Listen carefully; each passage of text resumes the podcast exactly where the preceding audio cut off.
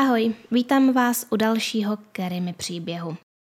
Dneska jsme tady v trošku jiném prostředí, tak nějak to ignorujte, bude to tady vypadat úplně jinak, ale ano, prostě teď tady asi párkrát budu natáčet, takže to musíte trošku strpět. To za prvé, no a za druhé, tohle je úplně první video roku dva tisíce dvacet čtyři. Už jsem se moc těšila, až zase začnu vydávat. Dávala jsem si takovou menší pauzu a jo, doufám, že rok dva tisíce dvacet čtyři pro vás začal přesně tak, jak jste si ho vysnili a že to tak bude i pokračovat. A teď už pojďme na dnešní Kerrymi příběh. Ten spoustě lidem připadá nedořešený, jako by v něm nikdy nebylo dosaženo spravedlnosti. Jedná se o příběh Rhondy Casto, mladé matky, která se vydala se svým partnerem Stevenem na výlet po turistické stezce v Oregonu. Měl to být pohodový den ve dvou, ale všechno se změnilo, když Steven zavolal na tísňovou linku a řekl, že Rhonda spadla z útesu a zemřela. Tvrdil, že to byla nehoda způsobená tím, že Rhonda utíkala za deště po stezce a nebyla na sebe vůbec opatrná. Jenže když se rodina Rhondy dozvěděla, co se stalo, okamžitě si byli jistí, že ji Steven zabil. Rhonda jim před svým odchodem totiž řekla jednu větu, která podle nich byla jasným důkazem. Pojďme tedy společně tento případ prozkoumat, probrat všechny stopy a pokusit se zjistit, co se ten den skutečně stalo.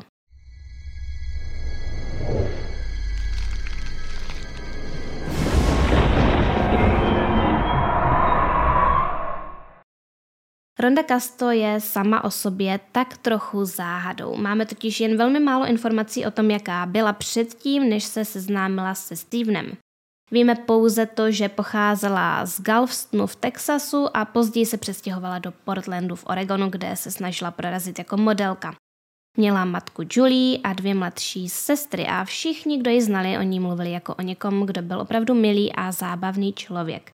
Více toho víme o jejím vztahu se Stevenem Nicholsem. S tím se poprvé setkala, když jí bylo dvacet let a vlastně je seznámila Rhondina matka.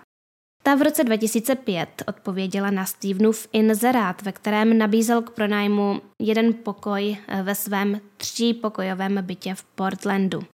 V té době bylo Stevenovi třicet let, byl čerstvě rozvedený a pracoval jako day trader, což znamená, že obchodoval na finančních trzích každý den a snažil se využít krátkodobých pohybů cen akcí pro rychlý zisk. No a Julia si z nějakého důvodu myslela, že by se Steven mohl hodit k její nejstarší dceři Rhondě, které bylo v té době dvacet let. Byl tedy mezi nimi onen desetiletý věkový rozdíl. Steven prohlásil, že když Rhondu poprvé uviděl, spadl mu jazyk na zem, protože to byla ta nejkrásnější žena, kterou do toho okamžiku viděl. A Rhonda o něj prý měla také zájem. Podle Stevena to bylo hlavně díky jeho ohromné inteligenci, protože on byl vždycky hrdý na to, že je hodně inteligentní. Julia, Rhondina matka, si ale myslela něco jiného. Podle ní se Rhondě líbilo hlavně to, co Steven měl. Jeho byt, peníze a status. Rhonda byla v té době začínající modelka a taky k tomu ještě chodila na vysokou školu, takže Steven jí prý se vším začal pomáhat. Doučoval ji a Rhonda se brzy nastěhovala do stejného bytu jako její matka, už jako Stevenova přítelkyně. Ze začátku to mezi nimi prý fungovalo skvěle a jejich vztah byl téměř dokonalý. Steven si Rhondu hýčkal, kupoval jí dárky a neustále jí zahrnoval komplimenty. Dokonce pro ně pak koupil i úplně nový dvojpokojový byt, do kterého se oba přestěhovali. A Rhonda tehdy řekla své nejlepší kamarádce Jessice, že je se Stevenem velmi šťastná. O tři roky později, v roce dva tisíce osm, se jim narodila dcera Annie. Um, hodně zdrojů uvádí, že se jmenovala Ava, ale Julia o své vnučce mluvila jako o Annie, takže jí budeme říkat Annie. A vlastně ono vyšla i kniha o tomto případu, která se jmenuje Saving Annie, takže nejspíš to byla Annie. Rhonda byla podle všeho úžasná matka, která se své dceři velmi věnovala. Všichni, kdo ji znali, říkali, že milovala roli matky a byla v ní naprosto přirozená. Steven později uvedl, že mezi nimi bylo všechno naprosto perfektní a dokonce plánovali, že budou mít následující léto svatbu. Prý už vybírali i prsteny a Rhonda měla zájem o prsten za třicet pět tisíc dolarů, zatímco on preferoval něco střízlivějšího za patnáct tisíc dolarů. To znamená, že podle jeho slov Rhonda chtěla prsten za sedm set osmdesát tisíc korun, kdežto on byl pro variantu za přibližně tři sta třicet pět tisíc korun. Steven taky o Rhondě řekl, že byla dost nemotorná a pořád někde padala, například pouhý týden před tou nehodou prý spadla v ložnici a naprosto bezdůvodně se udeřila do hlavy. Steven ji popsal prostě jako velmi neohrabanou osobu. Taky řekl, že nebyla po narození dcery úplně spokojená s tím, jak vypadá. Chtěla prý zhubnout a znovu nastartovat svou kariéru modelky. Podle Stevena se Rhonda cítila přímo nechutně a chtěla zhubnout za každou cenu. Proto společně přišli na skvělý způsob, jak zvýšit svou fyzickou aktivitu. Naplánovali si, že projdou dvacet nejlepších turistických stezek v Oregonu. Měli seznam tras a postupně jednu po druhé odškrtávali. Jednou z těch tras byla i stezka v Eagle Creek, kde se stala ta tragická nehoda. Eagle Creek se nachází asi padesát kilometrů východně od Portlandu a je to jedna z nejoblíbenějších turistických stezek podél soutěsky řeky Columbia. Místo je známé svými krásnými výhledy a velkým množstvím vodopádů. Na webu lesní služby je ale i varování, že některé oblasti na této stezce, konkrétně strmé útesy, nemají zábradlí a mohou být nebezpečné, takže to není vhodné pro děti. Steven řekl, že když se šestnáctého března dva tisíce devět probudili a otevřeli žaluzie, uviděli, že je venku krásně a rozhodli se, že je ideální čas vyrazit na tuto dlouhou plánovanou túru. Zavolali proto Julie, babičce, jestli by mohla pohlídat malou Annie, a ona souhlasila. Když vyrazili na cestu, Rhonda Stevenovi řekla v autě několik zvláštních věcí. Nejdřív mluvila o tom, že potřebuje zhubnout kvůli nějaké pracovní nabídce. A pak se Stevena zeptala, jestli by se o Annie postaral, kdyby se jí něco stalo. Steven samozřejmě řekl, že ano, a zeptal se, proč se ho na to ptá. Rhonda mu odpověděla, že má sny a tušení, že se nedožije dvacet pět. A to bylo dost děsivé, protože Rhondě bylo v té době dvacet tři. Když dorazili na parkoviště u Eagle Creek, vystoupili z auta a vydali se k začátku stezky. Tam Rhonda vyfotila Stevena u potoka na svůj mobilní telefon. Steven tvrdil, že se Rhonda ten den chovala trochu neobvykle, ale nebyl si jistý proč. Zeptal se jí, jestli je vše v pořádku a jestli si myslí, že tu stezku zvládne. Rhonda na to odpověděla, že tam kdysi chodívala s láhví vodky a pytlíkem trávy, takže to nebude problém. Během výletu se prý pak Rhonda snažila být velmi intimní, chtěla se líbat a mít sex. Steven to ale odmítl, protože podle svých slov je až příliš slušný a upjatý. I když později se ukáže, že Steven Nichols není vůbec slušný a upjatý. Rhonda se ho prý taky během cesty znovu ptala, jestli by se postaral o Annie, pokud by se jí něco stalo, a on musel slíbit, že ano. Někdy potom se z ničeho nic zatáhla obloha a začalo silně pršet. V tu chvíli se Steven a Rhonda otočili a chtěli se vrátit stejnou cestou zpátky dolů, ale podle Stevena se Rhonda chovala dost neopatrně a nejspíš byla pod vlivem marihuany. Začala prý blbnout, přehodila si přes ramena ručník a sprintem utíkala dolů. Přitom držela ruce natažené jako Superman a křičela, že je superžena. A tohle prý dělala i v té nejnebezpečnější části stezky, která byla jen úzký chodníček se skalní stěnou na jedné straně a strmým útesem na druhé. Steven řekl, že se držel asi patnáct metrů za ním, šel pomalu a přidržoval se stěny. A pak z ničeho nic viděl, jak Rhonda prudce zatočila, uklouzla a spadla z útesu dolů. Steven rychle dorazil k místu, odkud jeho žena spadla. Rozhlédl se a uviděl ji dole nehybně ležet. V některých výpovědích uvedl, že ležela přímo v potoku a v jiných, že byla jen poblíž potoka. Každopádně byl prý v šoku a vyděšený. a protože na místě nebyl signál, rozhodl se za ní sejít dolů. Cesta byla náročná a trvalo mu asi hodinu, než se k ní dostal. Potom musel ještě přeplavat nebo přebrodit potok, protože prý skončil na opačné straně než ona. Když se k ní konečně dostal, snažil se jí poskytnout první pomoc. Udělal jí masáž srdce, ale ona nereagovala. Steven byl vyčerpaný, promočený a podchlazený, takže se nakonec zhroutil na její tělo a usnul. Prý tam takhle spal asi čtyřicet pět minut. Potom se vzbudil a vydal se na cestu zpět k autu, odkud v osmnáct třicet zavolal na tísňovou linku. Brzy na místo dorazila policie a ta hned odhalila ve Stevenově příběhu určité nesrovnalosti. Steven jim řekl, že Rhonda ležela hned u potoka, ale ve skutečnosti od něj byla vzdálená asi patnáct metrů, což není úplně ten nejmenší kousíček hned, hned vedle potoka. Navíc ležela jakoby stočená na boku a to není zrovna poloha, ve které byste někomu mohli provádět masáž srdce. Taky se na místě nenašly žádné důkazy o tom, že tam Steven skutečně byl. Nikde kolem nebyly žádné stopy od bot. Žádné známky toho, že byla provedena resuscitace nebo že by s tělem bylo hýbáno. Vypadalo to, že Rhonda dopadla přímo na to místo, kde ji našli a tam také sama zemřela. A opravdu nic nenasvědčovalo tomu, že by na ní Steven čtyřicet pět minut ležel. To by prý mělo být poznat podle toho, jakým způsobem se v těle po smrti usazuje krev. Když se policisté Stevena na tyhle nesrovnalosti ptali, řekl jim, že si na nic nemůže vzpomenout, protože jeho paměť je zamlžená kvůli podchlazení. Nicméně záchranáři, kteří byli na místě, uvedli, že Steven ve skutečnosti vůbec podchlazený nebyl. Jeho teplota byla měřená několikrát, v čase mezi osmnáct třicet sedm a osmnáct padesát dva a vždy byla v normálním rozmezí třicet šest až třicet sedm stupňů Celsia.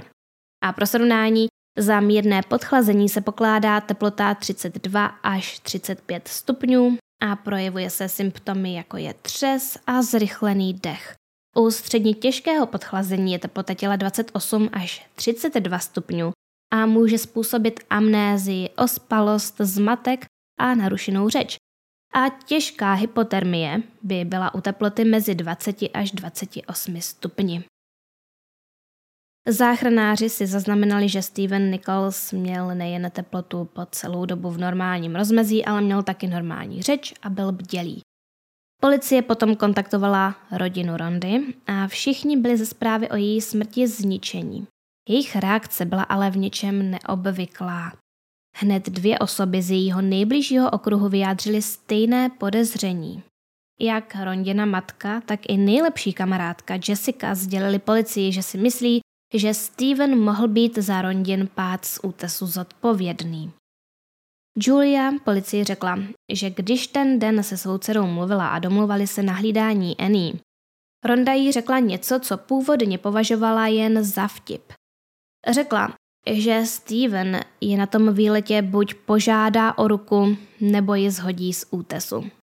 A podobnou větu řekla i své kamarádce Jessice. Řekla, buď mě Steven požádá o ruku, a nebo mě zabije. No a vzhledem k okolnostem tahle slova působila dost znepokojivě a vyvolávala vážné otázky ohledně toho, co se na stezce Eagle Creek opravdu stalo. Nešlo ale jen o zvláštní výroky, které Rhonda pronesla v den své smrti. Její rodina a přátelé také řekli, že vztah mezi Stevenem a Rhondou nebyl vůbec tak dokonalý, jak ho on popisoval. Na začátku sice Steven Rhondu opravdu zahrnul dárky a pozorností, ale jejich vztah se údajně začal velmi brzy zhoršovat. Podle jejich nejbližších začal Steven Rhondu psychicky i fyzicky týrat a ona mluvila o tom, že ho chce opustit. Chystala se od něj prý i s dcerou odstěhovat, ale stále sbírala odvahu a měla strach, že nebude mít dost peněz na podporu Annie. Podle Stevena tohle ale byly lži. Prý se s Rhondou téměř nehádali a ve skutečnosti krátce před její smrtí prožívali ty nejlepší časy jejich společného života. Trávili spoustu času spolu a prý si byli blíž než kdy předtím. Rhondina nejlepší kamarádka ale řekla pravý opak. Řekla, že jí Rhonda při několika hádkách dokonce volala a ona slyšela, co se mezi nimi odehrává a prý se nejednalo jen o hádky, ale došlo i na fyzické násilí. Asi týden před smrtí Rhondy měli Rhonda a Steven mezi sebou nějakou potyčku na schodech. Neznáme podrobnosti toho, co se mezi nimi stalo, ale Rhonda si pak udělala fotku v zrcadle, na které byly vidět modřiny na jejich zádech. A Jessica tvrdila, že jí to udělal Steven. O tomhle incidentu věděla i Rhondina matka a ta o tom mluvila jako o rvačce na schodech. Steven nicméně popřel, že by u nich doma docházelo k nějakému násilí a tvrdil, že modřiny měla Rhonda po operaci ramene. Taky řekl, že chtěl opravdu Rhondu ten den, kdy zemřela, požádat o ruku, ale když se ho policisté zeptali, kde má tedy ten prsten, řekl, že ho musel někde ztratit, když hledal Rhondino tělo. Takže neexistovaly sice žádné přímé důkazy o tom, že Steven Rhondě něco udělal, ale policie začala hned druhý den její smrt vyšetřovat jako vraždu a Steven byl jejich jediným podezřelým. O několik dní později přišly výsledky pitvy a podle nich byl příčinou smrti pád. Nic nenaznačovalo, že by Rhonda byla napadená nebo že by ji někdo uhodil. To ale neznamenalo, že její pád musel být náhodný. A také to nevylučovalo možnost, že Steven Rhondu z útesu vytlačil. Soudní lékař Christopher Young uvedl, že většina Rhondiných zranění se vyskytovala pod pasem a proto nejspíš dopadla nohama napřed. Policie potom taky provedla několik simulací jejího pádu pomocí figuríny, která měla její velikost a váhu. A na základě těchto testů došli k názoru, že kdyby se jednalo o nehodu, nedopadla by Rhonda od útesu tak daleko. Takže spíše to vypadalo, že byla buď někým žďuchnutá, čemuž oni věřili, a nebo mohla skočit sama. Pitva dále odhalila, že v Rhondině těle bylo nalezeno pouze stopové množství T H C, což naznačovalo, že v den nehody pravděpodobně marihuanu nekonzumovala. Kromě toho byly v její krvi nalezeny i stopy antidepresiv a Rhondina kamarádka Jessica pak policistům sdělila, že Rhonda trpěla poporodní depresí, navštěvovala terapeuta a měla antidepresiva předepsaná. Detektivové šli tedy vyhledat toho terapeuta, aby zjistili více o Rhondině psychickém stavu. On jim potvrdil, že trpěla depresí a měla od něj předepsané léky. Řekl jim ale, že její problémy nebyly způsobeny poporodními depresemi nebo tím, že by přibrala. Bylo to prý kvůli jejímu vztahu se Stevenem, který popsala jako vztah bez lásky a plný napětí. Dalším zásadním objevem policie byla životní pojistka. Zjistili, že přibližně čtyři měsíce před Rhondinou smrtí si ona i Steven sjednali životní pojistku na sumu jeden milion dolarů a už asi týden po její smrti se jí Steven pokusil vybrat. Tohle nikdy není dobré znamení. Steven ale tvrdil, že to byla Rhonda, kdo chtěl pojištění založit. Byla prý přímo neoblomná a on nechápal, proč to chce udělat. Ona mu na to prý jen řekla, že chce něco zanechat dceři, kdyby se něco stalo. Julia si ale myslí, že to určitě nebyl nápad její dcery a byl to nejspíš jen Stevenův plán, jak vydělat peníze, protože v předchozím roce přišel při svém obchodování o čtvrt milionu dolarů. Takže to vypadá, že se mu jako day traderovi zas až tak moc nedařilo. Je to navíc celkem neobvyklé, že si sjednali pojistku na tak vysokou částku vzhledem k tomu, že Rhondě bylo jen dvacet tři let a navíc ani nevydělávala. Uvažovala sice o návratu k modelingu, ale v době sjednání pojistky byla stále matkou v domácnosti. Většinou si lidé sjednávají pojistky kvůli obavám o rodinu v případě úmrtí hlavního živitele, ale to Rhonda nebyla. Takže tahle pojistka byla další varovné znamení. I přesto silné podezření se ale policii nepodařilo získat dostatek důkazů k tomu, aby Stevena mohli obvinit. Po dvou letech bylo vyšetřování případu zastaveno a Steven mohl pokračovat ve svém životě bez jakýchkoliv omezení. No a Steven se rozhodl, že potřebuje změnu prostředí a rozhodl se i s Annie opustit Ameriku a přestěhovat se do Číny. Steven už nějakou dobu kdysi v Číně bydlel a teď tam přijal práci jako učitel angličtiny pro čínské obchodníky. Podle jeho slov se Annie v Číně adaptovala skvěle. Během dvou měsíců se naučila základy mandarínštiny, chodila do tanečního kroužku a na kurz taekwonda. Začala se také učit hrát na klavír a rozvíjela i další dovednosti a zájmy. A nejen to, Annie měla taky novou maminku. Steven se v Číně totiž brzy zamiloval do ženy jménem Landy Jen Jan a po roce vztahu ji požádal o ruku. Steven o své nové lásce řekl, že je tou nejzábavnější osobou, jakou kdy potkal. Řekl taky, že to může porovnat, protože byl s tolika Američankami a že Číňanky jsou prostě lepšími partnerkami a manželkami. Takže Steven začal v Číně nový život a vypadalo to, že byl znovu šťastný, ale netušil, že se věci brzy zásadně změní. V roce dva tisíce čtrnáct se totiž v Oregonu ujal funkce nový státní zástupce a ten se rozhodl znovu otevřít vyšetřování rondiny smrti. Dokonce dal dohromady velkou porotu a ta následně rozhodla o tom, že Steven bude obžalován.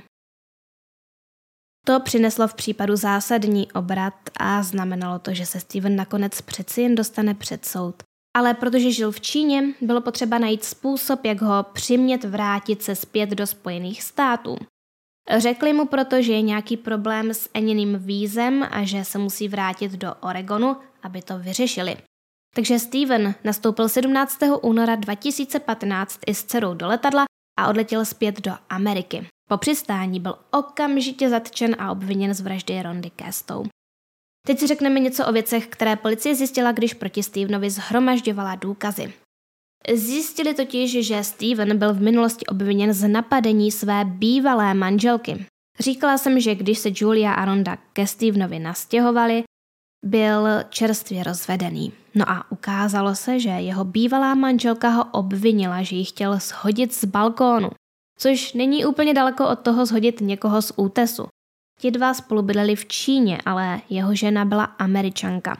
V roce dva tisíce tři ho obvinila, že se ji snažil nejdříve udusit v posteli a potom se ji snažil shodit přes zábradlí z balkónu z jejich bytu v osmém patře.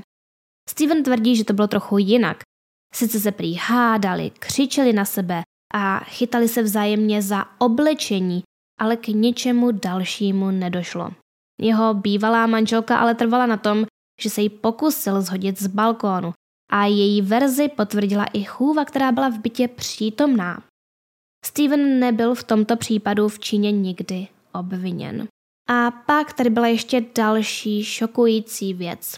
Ukázalo se, že Steven Nichols udržoval čtyři roky intimní vztah s rodinou mladší sestrou Melanie. A Melanie bylo jen patnáct let, když to mezi nimi začalo. Měli tedy vztah od roku dva tisíce pět do roku dva tisíce devět, takže vlastně po celou dobu, co byl s Rhondou. Melanie se prý o tom už předtím snažila říct své matce, ale ona jí nevěřila a myslela si, že chce jen Rhondě překazit její vztah. Takže i ta matka je taková trošku pochybná postava. Nastěhovala se do bytu tohoto cizího muže a v podstatě i hned mu dohodila Rhondu. A nechtěla pak ani věřit své mladší dceři, když jí řekla, co se mezi nimi děje. Nakonec se ukázalo, že Rhonda ovšem věděla. A nejen, že o tom věděla, ale rozhodla se s tím něco dělat. Jen krátce předtím, než vyrazila na tu osudnou túru, poslala Rhonda Melanie zprávu, ve které psala: "Nevím, co říct, kromě toho, že je to zmetek. Využil tě, aby mi ublížil. Nedovolím, aby nás znovu zničil. Jestli mě budeš potřebovat, čekám." A tahle zpráva byla odeslaná jen několik hodin předtím, než Rhonda náhodou spadla z útesu. A to není všechno. Ten večer, kdy Rhonda zemřela, Steven hned běžel za Melanie. A pak se ji snažil přemluvit, aby se k němu nastěhovala a stala se novou matkou pro Annie. Řekl jí, že Annie je ještě příliš malá na to, aby si Rhondu pamatovala, a ona je jako její mladší verze, takže by mohli žít jako jedna šťastná rodina. Tohle mohl být tedy další motiv, proč Steven mohl chtít Rhondu zabít. Nejen, že mohl získat finanční prospěch z životní pojistky, ale taky mohl doufat, že začne nový život s Melanie. Nebo mu mohla Rhonda vyhrožovat, že ho udá na policii, protože Melanie byla na začátku jejich vztahu nezletilá. Tohle všechno mohlo být motivem. A ano, ano, v Americe jsou trošku jiné zákony a tam člověk, kterému je nad osmnáct let, nesmí mít vztah s někým mladším osmnáct let. Takže tohle všechno mohlo být motivem. Když byl tedy Steven zatčen na letišti a obviněn z vraždy, byl obviněn také ze znásilnění Melanie. A to ještě stále nebylo vše. Ano. Méně než šest měsíců po smrti Rhondy byl Steven obviněn z dalšího případu sexuálního zneužívání, protože údajně osahával třináctiletou dívku a posílal jí fotky bez trička. Stevenovi byla stanovená kauce ve výši dva miliony dolarů a on strávil následujících devatenáct měsíců ve vazbě. V dubnu dva tisíce šestnáct mu ale byla kauce snížená na dvě stě padesát tisíc dolarů a on je zaplatil. Potom byl tedy už vyšetřován na svobodě a jeho proces byl naplánován na rok dva tisíce osmnáct. No a mezi tím, když byl Steven na svobodě, vystoupil v několika televizních show. Nejdříve vyšel jeho rozhovor v pořadu čtyřicet osm hodin, kde tvrdil, že všechna obvinění týkající se Melanie a té třináctileté dívky byly lež. Přiznal se pouze k zaslání té fotky bez trička a řekl, že to byla velká chyba. Řekl taky, že ohledně těchto obvinění již proběhl soud a on přistoupil na dohodu o vině a trestu. Bylo staženo obvinění ze znásilnění a Steven se místo toho přiznal k několika bodům zneužívání. Ve skutečnosti je prý ale nevinný a přiznal se jen proto, aby se nemusel vracet do vězení a měl aspoň nějakou šanci, že dostane Annie zpět do péče. Steven taky mluvil samozřejmě o Rhondině smrti a začal z ničeho nic naznačovat, že Rhonda mohla spáchat sebevraždu. Tvrdil, že trpěla depresí a že se aspoň třikrát o sebevraždu pokusila ještě předtím, než ho vůbec potkala. Dále uvedl, že měla vážný problém se závislostí na drogách, které prý brala už od svých dvanácti let a od té doby nebyla nikdy čistá. Když byl dotázán, jaké konkrétní drogy má na mysli, jestli kokain, alkohol, marihuana nebo med, Steven odpověděl, že je brala úplně všechny. Úplně všechny. Ale výsledky pitvy se Stevenovým tvrzením nesouhlasily, protože ukázaly pouze stopové množství marihuany a předepsaných léků. Rhondina matka Julia rovněž popřela jeho tvrzení a uvedla, že její dcera se nikdy o sebevraždu nepokusila. Reportér se taky Stevena zeptal, co přesně si pamatuje z okamžiku, kdy Rhonda spadla, a on odpověděl, že do téhle části nebude zabíhat a jediné, co může říct, je, že s jejím pádem nemá absolutně nic společného, ani přímo, ani nepřímo. Potom byl dotázán, jestli zůstala na místě, odkud Rhonda spadla, nějaká stopa po smyku nebo uklouznutí, a on odpověděl, že ne, že tam byla jen jediná stopa. Reportér se ho zeptal, jestli tím chce říct, že nesklouzla, ale skočila. A Steven na to jen tajemně odpověděl, že už vše vyložil a lidé mohou dojít k vlastním závěrům, což ale nebyla úplně pravda, protože vše nevyložil. Odmítl odpovědět na otázku, co viděl, když Rhonda spadla, a místo toho nechal prostor pro spekulace. Steven dále tvrdil, že Rhonda nikdy nebyla šťastná osoba. Celý život prý byla nešťastná a věděla, že se nedožije věku dvacet pět let. Prý si myslela, že stát se matkou ji udělá šťastnou, ale ani to nefungovalo. Když byl potom Steven dotázán, proč policii neřekl, že mohlo jít o sebevraždu, odpověděl, že se ho na to ani nikdo nezeptal, že se ho na to nikdo konkrétně nezeptal. Ptali se ho sice, co se stalo, ale nikdy ne konkrétně na to, jestli to Rhonda udělala schválně. Takže proto jim prý o svých domněnkách neřekl. Ale potom taky zmínil, že kdyby se jednalo o sebevraždu, nebyla by vyplacena životní pojistka a jejich dceři by nic nezbylo. Steven totiž dostal z pojistky jen čtyřicet procent a zblých šedesát procent má získat Annie v osmnácti letech.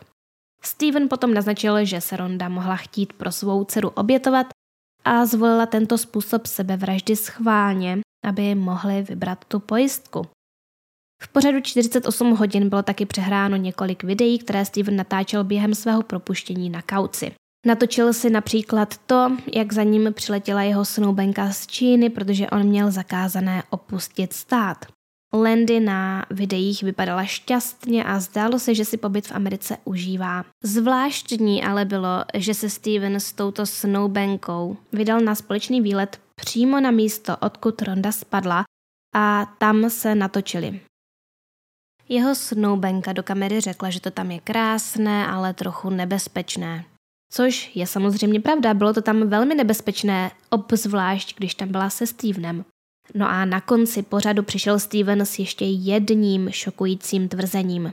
Reportér se ho zeptal, jestli byla Rhonda ještě živá, když se k ní dostal. A Steven se nervózně zasmál, podíval se dolů a řekl, že o téhle části mluvit nebude. Potom se ho zeptali, pomohl si Rhondě toho dne od jejího trápení?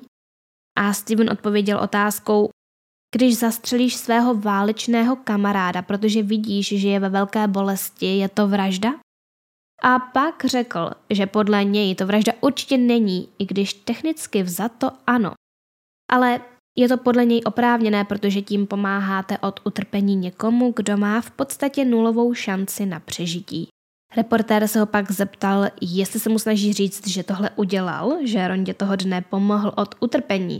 A Steven odpověděl, že ne, samozřejmě, že ne, je to pouze hypotetické a chci jen, aby lidé rozuměli tomu, že existují i jiné možnosti. Ale to nedává smysl, protože Steven jako jediný ví, co se stalo. Pokud nic takového neudělal, tak proč o tom vůbec mluví? Tady těmito tvrzeními Steven navíc lidem trochu připomíná Briana Laundrieho, který ve svém přiznání také tvrdil, že Gabby Petito spadla do potoka, byla zraněná a on ji zabil jen, aby ji vysvobodil z její bolesti. Jejich příběhy jsou tak podobné, že to vypadá, jako by si Brian ze Stevena bral nějaký příklad. Každopádně Steven vystoupil ještě v jednom pořadu, a to v pořadu s názvem The Real Story s Mariou Elenou Salinas. A v tomto pořadu řekl zase něco jiného, aspoň co se týče Melanie. Přiznal tam totiž, že s ní měl sex a řekl, že to bylo hloupé rozhodnutí. Moderátorka mu pak řekla, že tohle nejspíš povede lidi k tomu, že si budou myslet, že zabil jednu sestru proto, aby mohl být s druhou. A Steven odpověděl, že každý může věřit, čemu chce. V roce dva tisíce osmnáct měl konat Stevenův proces, ale žalobci nakonec svá obvinění stáhli po tom, co Stevenův právník napadl několik věcí ve vyšetřování. Hlavním bodem bylo to, že Stevenův výslech po zatčení na letišti byl údajně protiústavní, protože pokračoval i po tom, co Steven odmítl mluvit. Vyšetřovatel se ho totiž ptal na okolnosti Rhondě na pádu a Steven řekl, že to není něco, o čem by chtěl mluvit. A potom ještě jeho výslech pokračoval další tři hodiny. Oni si tehdy mysleli, že o tom nechce mluvit, protože je to pro něj emocionálně těžké, ale podle obhájce to znamenalo, že Steven nechtěl vypovídat a měl mu být okamžitě přidělen právník. Takže vše, co bylo u tohoto výslechu řečeno, nebylo povoleno použít u soudu a my tak ani nevíme, co jim vlastně Steven řekl.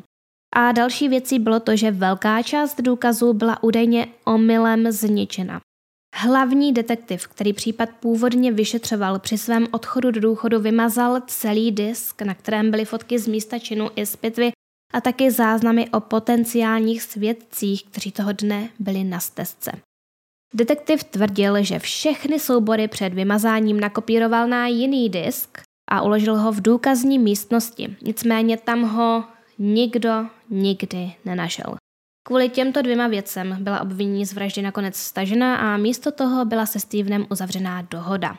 Přiznal se k obvinění z neúmyslného zabití z nedbalosti, což znamenalo, že byl usvědčen z toho, že nezabránil Rhondě v nebezpečné situaci, když měl možnost tak učinit. Měl prostě nějak zasáhnout, zavolat na ní, ať neutíká nebo něco udělat, ale on neudělal nic. Steven byl odsouzen na devatenáct měsíců ve vězení, které si už ale odseděl, když byl ve vazbě. K tomu byl odsouzen jen na tři roky podmíněně a to znamenalo, že po vynesení rozsudku byl propuštěn na svobodu. Žalobkyně k výsledku soudu uvedla, že i když státní zastupitelství věří, že Steven je zodpovědný za Rondinu smrt, případ není o víře, ale o faktech, které lze předložit u soudu. A ani Steven sám nebyl s výsledkem úplně spokojený, řekl, že se necítí vinen a dohodu přijal jen, aby se vyhnul dalšímu vězení. Nejvíce naštvaní ale byli Rondini blízcí, kteří si stále myslí, že Steven Rondu z útesu shodil. A co se týče osudu Annie, tak ta byla v roce dva tisíce osmnáct umístěna do pěstounské péče, kde zůstane až do svých osmnácti let. Potom na ní bude čekat značná část Rondiny životní pojistky. Je otázkou, proč Annie nezůstal například u Rondiny matky, ale možná to má něco společného s tímto. Julia byla obviněna z krádeže čtyřicet tisíc dolarů, které vybrala na sociálních dávkách od dubna dva tisíce deset do prosince dva tisíce čtrnáct, kdy tvrdila, že Annie žije s ní. Ona ale po celou tuto dobu žila se svým otcem. Julia se ke krádeži přiznala a byla odsouzena ke třiceti dnům v domě na půl cesty a k tříleté podmínce. A právě to může být jedním z důvodů, proč nebyla Annie svěřená Julii do péče. Působí to navíc, že Julia byla zvyklá využívat své děti pro finanční zisk. Nejdříve zblížila svou dvacetiletou dceru se Stevenem, který měl peníze. Potom nevěřila své druhé dceři Melanie, když jí řekla o jejím vztahu, a nakonec využila komplikovanou situaci kolem Annie k získání dalších peněz. No a co se týče Stevena, o tom víme, že se rozešel se svou snoubenkou, která se vrátila zpět do Číny. Podle posledních informací žije sám a ještě v roce dva tisíce osmnáct mluvil o tom, že se pokusí znovu získat svou dceru do péče. No a tímto jsme se tedy dostali tak nějak na konec dnešního příběhu. Moc mě zajímá, co si o tom myslíte vy. Zda si myslíte, že Steven Rondu z útesu shodil, nebo to byla nehoda, a nebo jestli skočila sama. U tragédií, jako je pád z výšky, je často obtížné jednoznačně určit, co se stalo a kdo za to může. Ale Steven měl motiv a jeho minulost naznačuje, že by byl něčeho takového schopen, ale to ještě neznamená, že to nutně udělal. Samozřejmě tady existuje možnost, že Rhonda spáchala sebevraždu. Pokud by sjednání pojistky byl opravdu její nápad, mohl by to být její plán, jak zanechat Annie hodně peněz. A pak je tu ta Stevenova teorie o pomoci Rondě od utrpení. Ale ta samozřejmě nedává přílišný smysl, protože bylo prokázáno, že zemřela na následky pádu. Takže jedině, že by měl na mysli její psychické utrpení a bral jako vysvobození to, že ji shodil z útesu. No každopádně já osobně si myslím, že ji z toho útesu shodil, nebo i prostě tak nějak shodil v zápalu nějakého boje, když se hádali. Ale zkrátka si myslím, že v tom nějakým způsobem prsty má, protože očividně lhal o tom, že jí tam dolů šel ještě dávat první pomoc a tak dále. Očividně tam vůbec nebyl a to mi přijde dost podezřelé. Moc vám děkuji za poslech nebo sledování dnešního krimi příběhu. Poprosím vás o odběr a o like a můžete mě sledovat i na Instagramu, kde se dozvíte spoustu věcí dřív, a taky tam můžete trochu nahlédnout do mého osobního života. Odkaz na můj profil najdete v popisku videa, stejně tak jako odkaz na můj Patreon, kde příběhy vychází dřív a bez reklam a najdete tam i bonusový obsah. Děkuji mým stávajícím patronům, jejichž jména právě teď běží na obrazovce a jmenovitě děkuji nejmilejším patronům, kterými jsou Anna Herc, Izak Nom, Bezubka, Česťa, Tereza R., Tristana, Barbora Rooster, Friedrich, Eva, Bia, Paulína, Luna Mandra, Xiana, Adam, Petík, Tereza E, M N, Traktus Spinobulbotalamo Corticalis, Zuzka Blem, Nikouš, Jaroslav, Maria Majka, Kateřina, De Marcus, Luisa, It's Barbier, žena bez jména, Romana, Mary šedesát sedm, Veronika, Trtulka, M N M K, Tomáš Dvoj T V, Tibor, Marek Ma, Peťa, Lucie, Rebecca Plex, Tereza J., Miranda, Sage, Denisa, Natalí, Evženie, Markéta, Martin, Dagmara, Jitka, Dagmar P., Kate von Hell a Mirka. Ještě jednou vám všem děkuji za zhlédnutí, za lajky, komentáře a odběry a budu se na vás těšit zase příště.